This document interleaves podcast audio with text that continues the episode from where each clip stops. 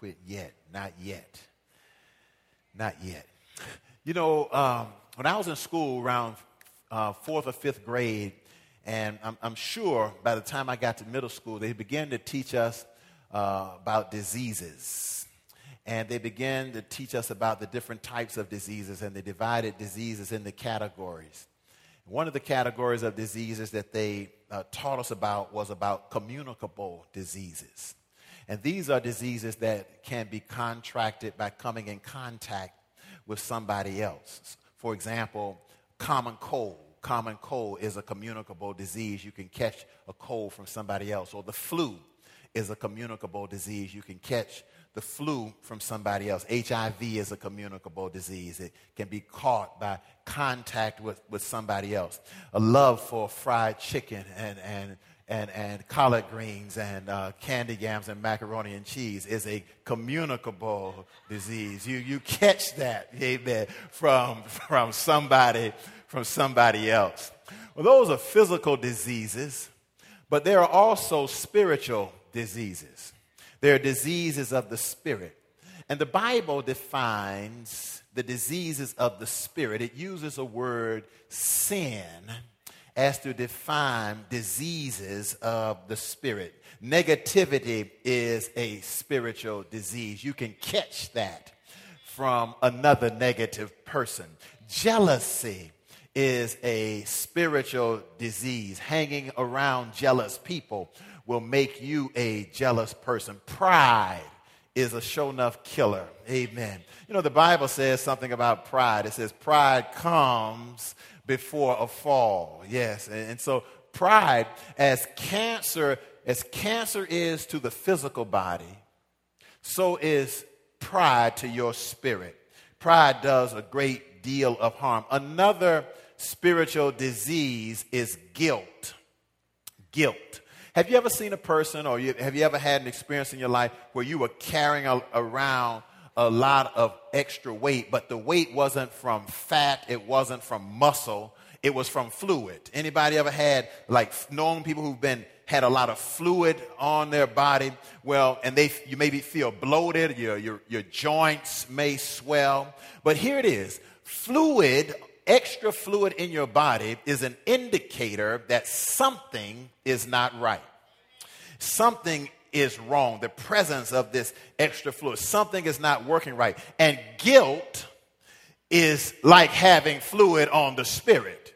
In other words, when a person feels guilty or is carrying around guilt or is burdened by guilt, it's an indicator that something in their spirit is right, is not right. Now, guilt is universal. All of us feel guilty at some time or another. A person who can hurt other people and who can do wrong and not feel any guilt or pain is what is uh, sociologically defined as a psychopath. Amen. You're psychopathic. You need to call Dr. Phil, amen, to help you. You need to get on Ilana is that how you say it? Iana Vanzant show. You need to make an appointment with her. Yeah, if, if you uh, have this kind of way you operate, you can mess over folk and feel nothing about it. You are sick. And uh, Holy Ghost ain't in you. Amen. Amen. Amen. And so guilt, all of us feel guilty sometime, right? Now I want to talk about uh, four reasons um, why we are guilty. We can be guilty by participation. Somebody can tweet that. Guilty by participation. This simply means you actually did it. In other words, to, uh, to quote Bob Marley, I shot the sheriff, but I did not shoot the deputy, but I did shoot the sheriff. The reason the sheriff had a funeral is because I shot the sheriff. I participated. I actually did it. You can also be guilty by association. In other words, um, you were uh, not the one who did it. You didn't do it. And, um, um, but association means you were uh, with those who did do it. but you did not do anything to stop those who were doing it from doing it. In other words, you did not shoot the sheriff, you did not shoot the deputy, but you were with the folks who pulled the trigger. In other words, you didn't buy the weed, but you were in the car with the folks who copped it. Are you with me? And, and, and so that's why parents always say you have to watch the company that you keep because even though you didn't do it, if you're with the folks who did do it, you can be guilty by association. And then you can be guilty by resignation. Resignation. In other words, we weren't there, we didn't do it, we didn't agree to it being done, but we were either too afraid or too apathetic to do anything about it. We concluded, well, this is just how things are. Uh, it's always been like this. It is what it is. There's nothing that I can do about it. In other words, there are many people who are guilty by resignation. In other words, there are people who are not going to vote and who are going to complain that the society and the neighborhood and the communities are, are getting worse. But if they get worse, you are just as guilty, amen, because uh, you resigned yourself to the fact that you were not going to do anything about it. So you can be guilty by participation, guilty by association, guilty by resignation, and then I created another category that's called guilty by ignoration. Yeah, yeah, guilty by ignorance. Now, here's ignoration for you linguists comes from um, the English word ignorant. Ignorant, yeah, ignorant, ignorant. It comes from, and, and it means a lack of knowledge, not knowing. And guilt by ignoration is where we are wrong, but we don't even know that we're wrong. You ever met anybody like that? They're wrong, and they don't realize that what they're doing is wrong. And sometimes it's like this. We know, sometimes we know, we don't, we don't know we're wrong, but we know something is not right. And we know that there must be something about something that I'm doing, but I don't know exactly what it is about what I'm doing that is wrong. But I know something has to be wrong because things are not working out right. And I know what right is, but things are not right. But I don't know what's causing the wrong. And that is called um, guilty by ignoration. I don't know why things are like this. Now, Zephaniah who is the uh, source of the message that we're sharing today. And if you can turn in your Bible to Zephaniah chapter 3. Zephaniah is one of the 12 what, um, persons that are called minor prophets. And they're called minor prophets simply because the books are small. Not because their messages are less important than the Isaiah, Jeremiah, and Ezekiel and Daniel, but they're called minor prophets simply because their books are small. Now, the, thing is about these minor prophets, um, and it's about 12, 12 of them, Zephaniah coming at the end of this group of uh, prophetic books in the Bible, is that they are not, they are not read often. As a matter of fact, I doubt whether very often you get up in the morning to read the Bible, or you're in the middle of your day and you say, Well, you know, I like to find something that's really going to encourage me and help me out. Let me just read the book of Obadiah. Let me, let me find a verse in Obadiah. Most of us don't turn to these books for inspiration and for help. And yet, these books have a great deal that God is saying to us. Now, one of the things that Zephaniah is saying in the book when you read chapters 1 and chapters 2, he's saying that all of us are guilty. In other words, he's saying we're either guilty because we participated in it, we're guilty because we were associated with it, we're guilty because we resigned ourselves not to do anything to change it, or we're guilty because we just don't know how, uh, we don't know that what we're doing is contributing to the things that God is not pleased with. Now, these men, Zephaniah being one, preached and ministered and served during what's called the 8th century, about seven or 800 years before the birth of Christ. And that, that period of time is very similar to the 21st century in America. 21st century in America. In other words, it was, it was, it was, it was, it was marked by uh, the fact that immorality had become more dominant than morality. And you may not believe it today, it, but in 21st century America, the lines between morality and immorality are greatly blurred. In so much that we can hardly tell the difference between what is moral and what is immoral. In other words, in, in every every area, whether it's television, whether it's literature, whether it's music, whether it's politics, whether it's family life, the, the lines have become blurred.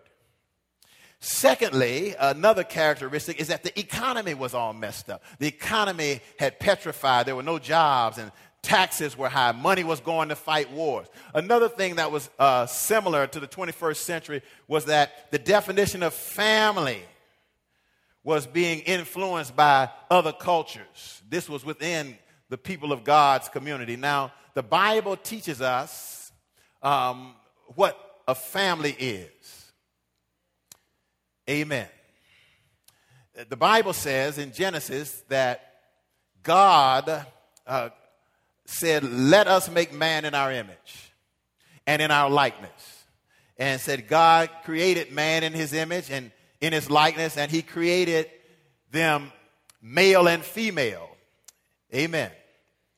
And then in the second chapter, the writer goes on to say that God created man from the dust of the earth. And God breathed into his nostrils the breath of life, and man became a living soul or a human being. Following a man becoming uh, human being, God places him in the garden and gives him an assignment, gives him a job. And so it, it, it just says that there's a pattern that follows that uh, a man ought to have some means of supporting, amen, before he brings somebody in who's going to need some support. Y'all so quiet on me, but I guess I just talked to myself. But, but, but, but in other words, it's important that the man assume a leadership role in the family that God is placing him in. And so uh, God gave him, see, leadership is not defined just by position, but it's defined by the weight of the responsibility. And if you notice that God gave him serious responsibility before he ever gave him a wife. And so, as he progressed and did okay in his responsibility and was doing well in his responsibility, God then said, It's not good that man should be alone. It is good for man to be alone if he's irresponsible, yes. If he can't do what he's supposed to do, if he can't handle what he's supposed to handle, it's good. Somebody needs to help me up here. It's good. No, don't mess up. Listen, if you can't handle your own life, please, please, please, don't go buy some fake ring and fake somebody out, yeah, and mess up somebody else's life. It's not good for man to be alone. He's responsible. He's doing what he's supposed to do. And so what God does, he puts the man to sleep. He goes in, he anesthetizes him, he snatches a rib out, takes that rib and forms it, and he creates a woman. Man wakes up and he says, That's what I'm talking about, God. I said, God, I've been waiting for you to move. This Daniel's fast has not gone to waste. This fasting and praying really does work. That is bone of my bone and flesh of my flesh. That's something I can deal with, God. And so uh, then uh, he, he takes the woman, and this is the beginning of what we know as family. But what was happening in the 8th century, family was being redefined. And it's being redefined now, but we must always first give our allegiance to the Word of God. This doesn't mean you discriminate against people. It doesn't mean that you treat people bad, but it means you take a stand on what you believe. I believe that the Bible teaches us what a family is all about. And so Israel in the 8th century, not only was family being redefined, not only was the economy messed up, no, not only um, was morality in decline, guess what? Israel was also um, um, um, testing out other gods. In other words, they were trying to determine whether or not some other systems were just as effective as worshiping and serving God. Let me just say something. Sometimes when you serve God, it seems like serving God does not work. I guess I'm just talking to myself, but I, I know there are two or three people in here who have prayed some prayers to God, and God did not seem to answer those prayers. I know there's some people in here that God has allowed some stuff to happen to you in your life that doesn't seem like a God who loved me and cared for me and is watching over me and is standing with me would allow this to happen in our life. And there are times when it seems like serving God does not work. And so when that happens, you become vulnerable. The strength of your faith and the solidity of your faith becomes in question. In other words, if you can't stand when things are dark, don't you think, I mean, eh, don't, don't you think when things get dark and rainy, you're going to be able to stand? Don't you think you're going to, when things get dark and the thunder is coming? In other words, if you can't stand in the dark, if it gets tough in the darkness, you will begin to say, let me try something else. And so God's people had begun to try the gods of the Assyrians and the gods of the Canaanites and the gods of the Ammonites. In other words, they were test piloting some of these other gods. But don't you remember what God told them when He brought them out of Egypt? When he delivered them from slavery, when he got them out of the biggest hole that they had ever been in as a nation, when he took them out of Egyptian captivity and had them in a place of freedom, he told them, he said, listen, I am the Lord your God that brought you. Look, I was the one that broke the chains that Pharaoh had on you. He said, he said, I brought you out of the land of Egypt. I didn't just deliver you in the land of Egypt, but I got you out of that mess. I took you out of that uh, slavery. And he said, out of the house of bondage. And then he said this, you should have no other gods I don't care how silent I get. I don't care how distant I seem. I don't care how uh, res- a lack of responsive I am. Have no other gods except me. But they began to test pilot other gods. Now, when I was growing up, one of the things, and even now, one of the things in my life I have never doubted. I've never doubted whether or not my mother loves me. Now, it, it doesn't matter what my mother has done or has not done. I've always been convinced that my mother loves me. But there were times in my life when she would love me and punish me at the same time. And she would even go into her closet, get her belt, and she would commence to giving me a good old fashioned whipping. And while she was whipping me, she go into confessing, saying things like, "It hurts me so bad." Tearing my little six year old behind up. It just hurts me so bad to have to do this. And then sometimes she even adds something extra to it. And she said, It hurts me more than it hurts you. My mother, though I've never questioned her love, she would discipline me and love me all at the same time. She would say, I love you, but you cannot go out to play. I love you, but you can't have any dessert after dinner. Anybody remember anything like that? I love you, but turn that television what? Yeah, y'all got some of them whippings too. Yeah. Yeah. But you know what happened? Sometimes mom would kind of switch on us. And there were times when the indictment would become a sweeping indictment. In other words, there was one of us that had committed the infraction, one of us had done the wrong. One of us was guilty. As a matter of fact, the one would even confess that I'm the one, but mama would then say, I'm going to whip all y'all because here was the problem. Though we did not shoot the sheriff, we were guilty by association. Are you with me? Though, though, though, we, though, though, though we, we, we did not shoot the sheriff and, and, and, and though we did not shoot the deputy, some of us were guilty by resignation. We, tr- we didn't try to stop. In other words, all of us were guilty. And so that's what Zephaniah is saying. Everybody's guilty. Israel's guilty, Judah's guilty, Moab's guilty, Assyria is guilty, Ethiopia is guilty, the Ammonites are guilty. And you know what it sounds like to me? It sounds like Romans chapter 3, verse 23, when the Apostle Paul says this For all have sinned and fallen short of the glory of God. That verse is just saying in another way that all of us are guilty. Now, what causes moral and spiritual decline? Let me share a couple of things with you. One, rebellion. Rebellion is knowing what is right, but choosing to do what is wrong. Number two, confusion. Confusion is the state of Eve in the garden.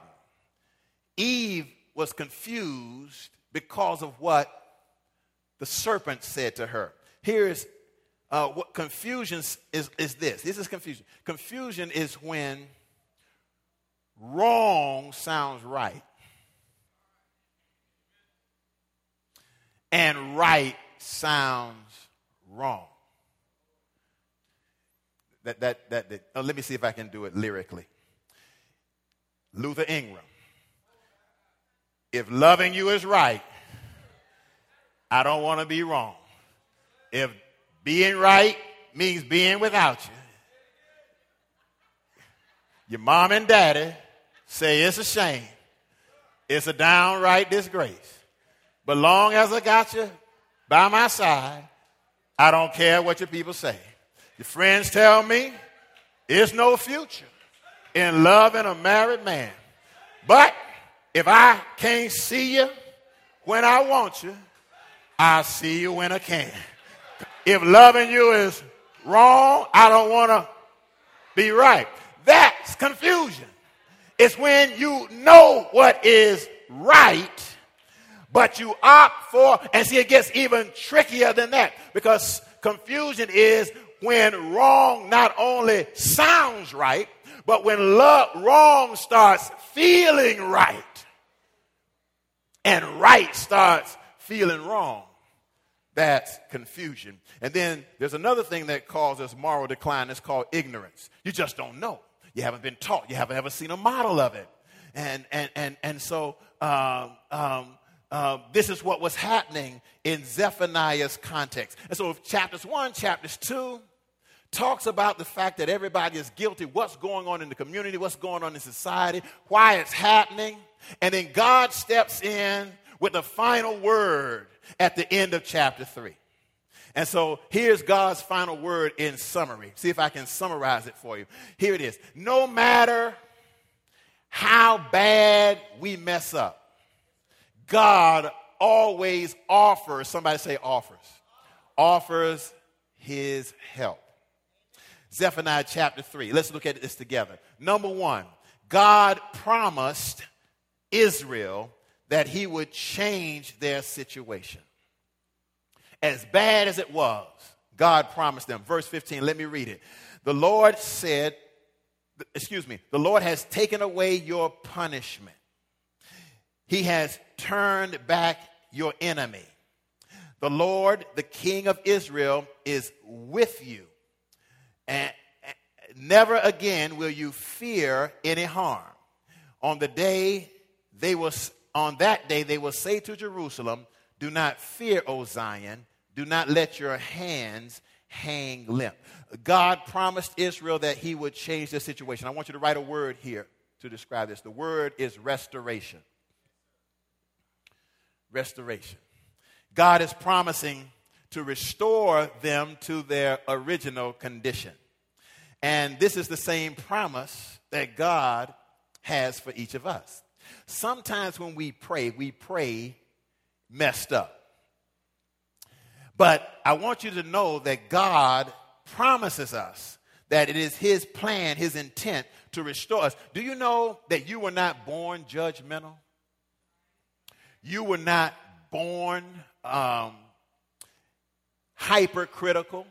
I read something this week that said persons who are hypercritical also tend to be hypocritical. But you weren't born hypercritical.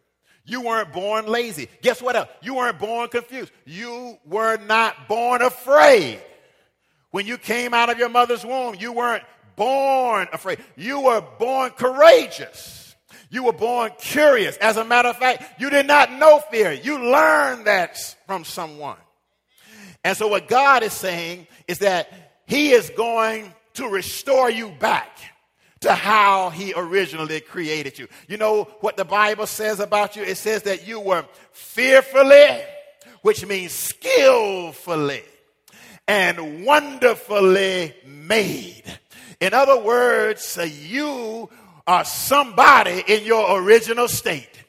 And what God is saying here is that He's going to restore you back to your original design. In other words, your courage is coming back. Your peace is coming back. Your curiosity is coming back. God's going to give it back to you. Amen. Number two, God promises or promised to be with us. Verse 17 and 18. It says, The Lord your God is with you. He is mighty to save. He will take great delight in you, and he will quiet you with his love. He will rejoice over you with singing. I just got happy when I saw that verse. He will rejoice over you with singing because my frame of reference with God is always that we're singing to him. But God's saying, listen, you're not the only one that can sing in the key of G. he said, you ain't the only one that knows some songs. He said, when I see you coming into my presence. He said, I'm going to strike up a tune just to let folks know how I feel about you. And, and, and, then he says, The sorrows of your appointed feast I will remove from you, and they are a burden and a reproach to you. In other words, he says, The sorrow of your appointed feast. What he's saying here is that when you have the guilt of sin in your life, even when you come to church, that's a burden to y'all not following me. You can be in church and be just as down as you can be. Everybody else is praising God and giving God thanks. You know the scriptures that say, Oh, give thanks unto the Lord. You know the scriptures that say, In everything give thanks, for this is the will of God in Christ Jesus concerning you. But in your spirit, you are as far down as you can be. There's no joy in you in the presence of God. There is no peace in you. Your praise is, is imitated and synthetic praise. But what God is saying, when you come into my house, I'm going to take that heaviness off of you so that you can give me an authentic praise in the midst of your authentic situation. What you're going through is not fake. What's happening to you is not imagination, but I'm going to take the burden of it off of you so that as you go through it, it'll be just like you have no burden on you at all. Folks won't be able to look at you and know that you're going through a trial. Folks won't be able to listen to you and know that you have a hard time because I have removed the burden from you.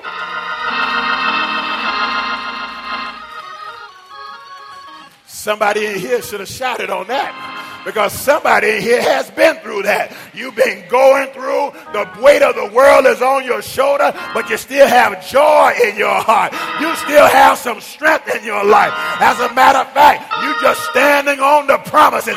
They that wait on the Lord shall renew their strength. They shall mount up with wings as eagles. They will run and not get weary, even in the midst of it. I will walk and I will not faint.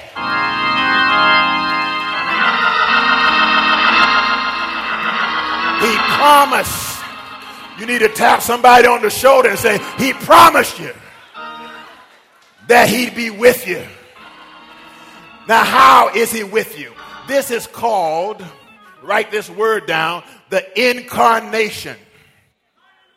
The incarnation. The fact that God is with us.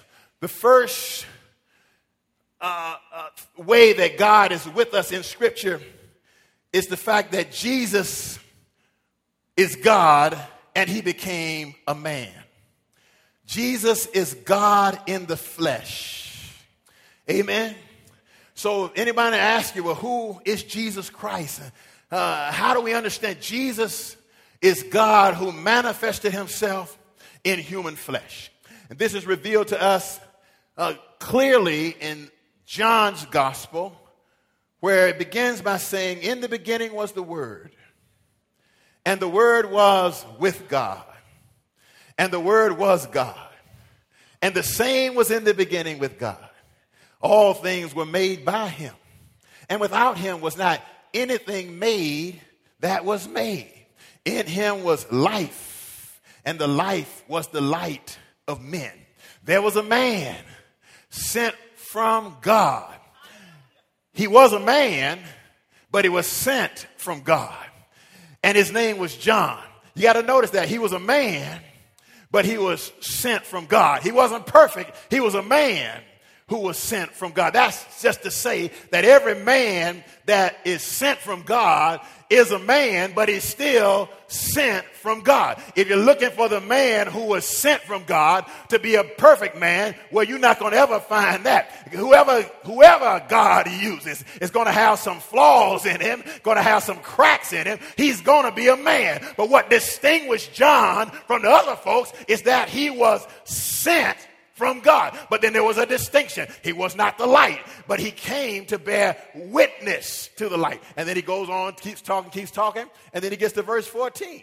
And then he says, And the word became flesh, and it dwelt among us, and we beheld his glory. Now, when it says we beheld his glory, that just means that we noticed that there was something different about him than us. He walked like us. He talked like us. He slept like us. He perspired like us. He got hungry like us. He got frustrated like us. But in all of that, we noticed that there was something different about him. There was a glory on him because he was God in the flesh. That's incarnation. God with us. God in the flesh. But then there's another manifestation of incarnation uh, in addition to Jesus, and that is the presence of the Holy Spirit in your life. Jesus said, I'm going to go away. And if I go away, I'm going to talk to the Father, and I'm going to ask the Father to send to you his Spirit. And so the Holy Spirit, Jesus taught us that the Holy Spirit would be with us. But then Jesus took it a whole another level and said, he's not only going to be with you, but he's also going to be in you. Now, let me say this just to the believers, those of you who have accepted Christ, and those of you who may be thinking about accepting Christ. Let me tell you what happens. When you accept Christ as your Savior, then God uh, brings you into his family and God is always with you. But then what God does, he upgrades this relationship with us. And he not only is with us, but then God allows his Holy Spirit to be in us. And so this is one of the wonderful things about salvation is that no matter how far you may stray away from God, you cannot stray away from God. It's a, impossible to stray away from God. Only thing it's possible to do is possible to disobey him. It's possible to rebel, but you can't stray away because everywhere you go, God is with you. How did he get here? You took him there. He's on the inside of you. If you get on a plane and you buy a ticket, your ticket's going to have to accommodate two folks. He's buying a ticket for you and a ticket for the Holy Spirit. If you go on on vacation.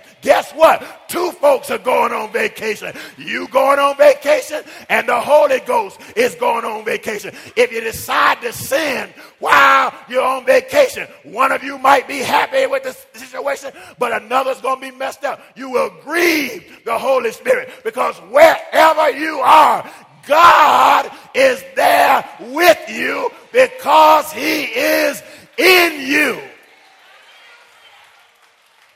He's in you. And so that's incarnation. And so God has promised us He's going to fix this. And one of the things He's going to do, He's going to be in us. Third, He promised to remove our sorrow. This term is deliverance. Verse 19. At that time, look at this. I will deal with all who oppress you. I will rescue the lame and gather those who have been scattered. And I will give them praise and honor in every land where they have been put to shame. I want to read this again. God says, At that time, I will deal with all who oppress you. When you have messed up, you always inherit a cheerleading squad that won't cheer for you, but will cheer against you. I wish I had some help. Anytime you mess up, there's going to be a crew that's going to be attracted to you, that's not going to do anything but bring up the subject, the context, the time, the, the, the, the, consequences of your failure. But God is saying something to us. God is saying, I want you to focus your energy and focus your attention not on those who are trying to bring up dirt on you. I don't want you to give your time and attention to those so called haters. I don't want you to sweat it. I don't want you to be frustrated. I don't want you to be down in the dumps. I don't want you to get stagnant. I don't want you to get discouraged because he's saying right here, I will deal with all those who oppress you. Can I, can I tell you something right now? Don't you chase those oppressors away. Don't you try to run them off. Don't you try to pray against them. Say, God, I know you'll give me strength. God, I know you'll give me power. God, I know you'll keep me. You know what David said? David said, I hung around God long enough that he prepared a table in the presence of my enemies. I wish I had some help. In other words, you want your enemy to hang around long enough that God can show him how he'll bless you for being faithful. Hallelujah. He prepared it in the presence. What you do when, when God blesses you like that, you invite your enemy, come on over and look at what the Lord has done. God says, I'll deal with it. You serve me. You be faithful to me. You do what I've told you to do. You be committed. You give me your time. You give me your talent. You give me your treasure. You give me your energy. And I'll bless you in spite of anything.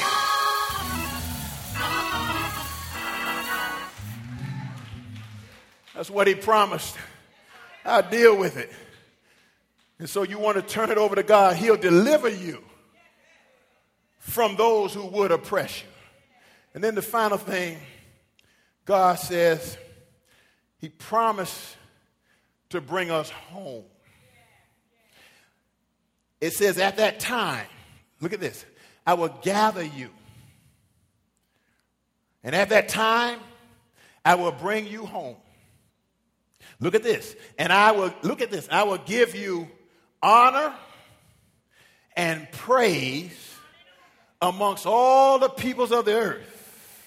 And look at this next part. When I restore your fortunes before your very eyes, saith the Lord. The Lord says, I will bring you home. I want you to watch this video clip to see if it will illustrate for us what it means for God to bring us home. I see on the admission that were Michael's contact for medical emergencies. Sean wrote that in last week. We needed a contact number, and the ones listed weren't in service. I love that man. What's this? The state makes schools measure for career aptitude in the eighth grade, and this just came with his file. What's it say about Michael? Spatial relations, third percentile. Ability to learn, fifth percentile. It's funny, though. He tested in the 98th percentile in one category Which one? protective instincts. So, over here you have a desk, chest of drawers, you have a nightstand, a light, an alarm. Oh, and Sean says all the pro athletes use futons if they can't find a bed big enough, so I got you one of those. Of course, the frame was heinous. It's not about to let that in my house, but I got you something nicer. It's mine. Yes, sir. What? Never had one before. What, a room to yourself? A bed.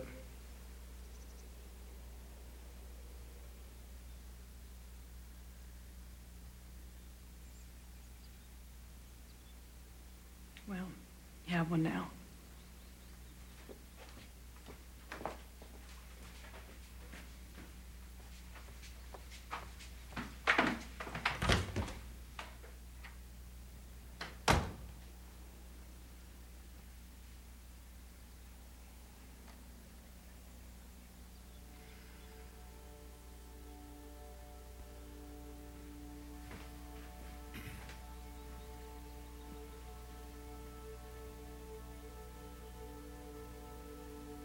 Okay, define osmosis.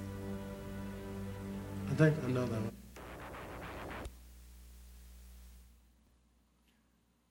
Amen. In the Bible, it says that when we go to heaven, there will be no more pain, no more crying, and no more technical difficulties.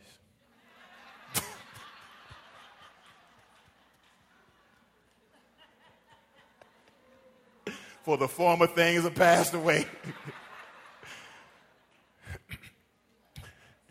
well, hallelujah. Many of you have already seen this movie.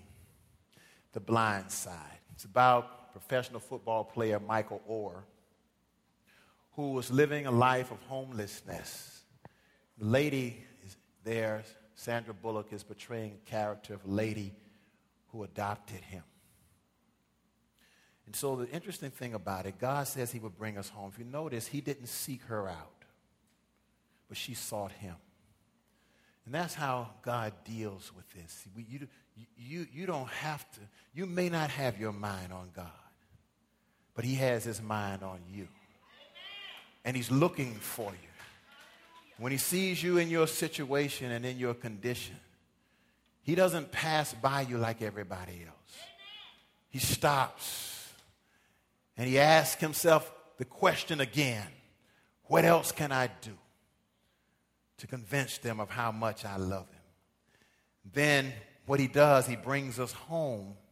When he brings us home, just like the young man Michael in, in, in, this, in this film, he begins to see that there are other ways to live other than how he has lived before.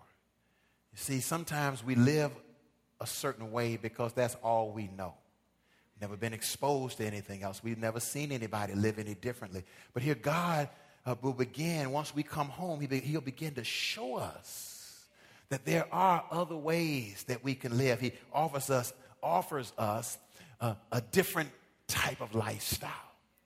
So much so that the writer of Second Corinthians says, describes it like this. He says, if any person is in Christ, he's a new creature. And then he says this old things are passing away. And behold, he said, watch it. That's what that behold means. Watch it.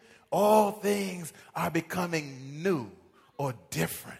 And then notice something else that happened. That when before it cut off, they were sitting down at the table and, and somebody was showing the results of the assessment of uh, the young man Michael. Now, this is one of the things that the devil does he always accuses you of being something other than who you really are. And if he can get you to believe that you really are someone other than who you really are, he can move on from you and what he'll have you so messed up in your mind, you'll be rebuking the devil, you'll be anointing stuff, and the devil hadn't even visited your address in about 20 years because when he was there 20 years ago, he did such a good job convincing you that you are not who you are. You see, if you know who you are, the devil has no power over your life. Why? Why? Because the Bible says that Jesus Christ did defeated, I wish I had some help, all the works of the devil. But if he can convince you that he has power over your life, you will blame stuff on him that he ain't even have nothing to do with. You will think your life is all in turmoil when all you have to do is use the power that God has given to you to walk in the power of the anointing of a child of God.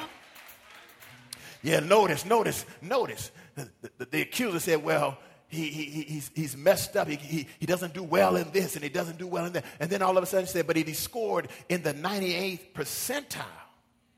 Now, you see, your enemies always point out your weaknesses.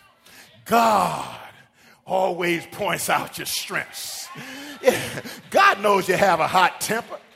God knows that you're covetous. God knows that you're jealous. He knows you have some weaknesses. But God also knows that, that, you, that you have a powerful gift of speaking. God knows that you have the courage to witness. God knows that you have a generous spirit. God knows where your strengths are. And when she heard his strength, she didn't pay any attention to his weaknesses. She said, Let me strengthen him in the area of his strength. Because if you're strong where you're strong, God will take care of you in your weakness. Yeah. Yeah. And the other thing that happened, if you notice, she told him, you know, this is where you sleep, your bed, I fixed it up. And he said, I never had one of these before. And she said, What are you talking about? You never had your own room? He said, No, I've never had a bed. And what this is saying to us is that God is going to give you some stuff that you never had before. As a matter of fact, you've seen other people and you've asked, why don't I have? Why don't I have courage? Why don't I have peace? Why don't I have strength? Why are my finances raggedy? Why don't I have someone to love me? But it, it, but, but it says that, but it says that God's going to give you what you've never had before. And then another thing about it, you notice he was walking down the hall. They asked him some questions, started, you know, what does this mean? He began to tell them, what, who was Napoleon? Well, Napoleon was the short guy, fought against uh, war, and he fought the Russians, and they corrected him, said, no, it was the Prussians. What God is going to do, he's going to begin to teach you some new things. Can I get, can I get some help? Now, here's the thing you're going to be sometimes mixing up the Russians with the Prussians. Your way of explaining it is not always going to be textbook, but and somebody's going to talk about what you don't know. But see, they're not meas- they're measuring you where you are, but God measures from where you came. I wish I had. You see, sometimes all we can do is criticize where a person is. But if you could see where the person came from, you would say, well, don't make no difference whether you call them Russians or Prussians or whatever. If you have been through all of what you've been through to get to where you are, I know that God has been doing something in your life. In other words, God is going to teach you some new stuff where you may not sound like the theologian. You may not pray like some 30 year old deacon. Your prayer may be two sentences and an amen. But God will give you power, strength, and authenticity in that what you do. As a matter of fact, God will honor your heart. Then finally, this is the scene you didn't see. The final scene is when he comes into the cafeteria. He sits next to his little adopted brother. He's carrying his tray of food, is loaded with food. God is blessing him. You can see the blessing. You know, you can now see the blessing on his life. He, he's not like he was when he was home. His shirt looks different, clothes look different, his tray is full of food. Sits next to his adopted brother. His adopted brother looks over and teases him. He says, Stop wearing these rugby shirts. You look like a big bumblebee. Now, to the immature person, that sounds like an insult. But to the mature person, that sounds like little brother playing around with big brother. In other words, now his family recognizes who he is. In other words, other people will begin to see who you really are and who God has created you to be.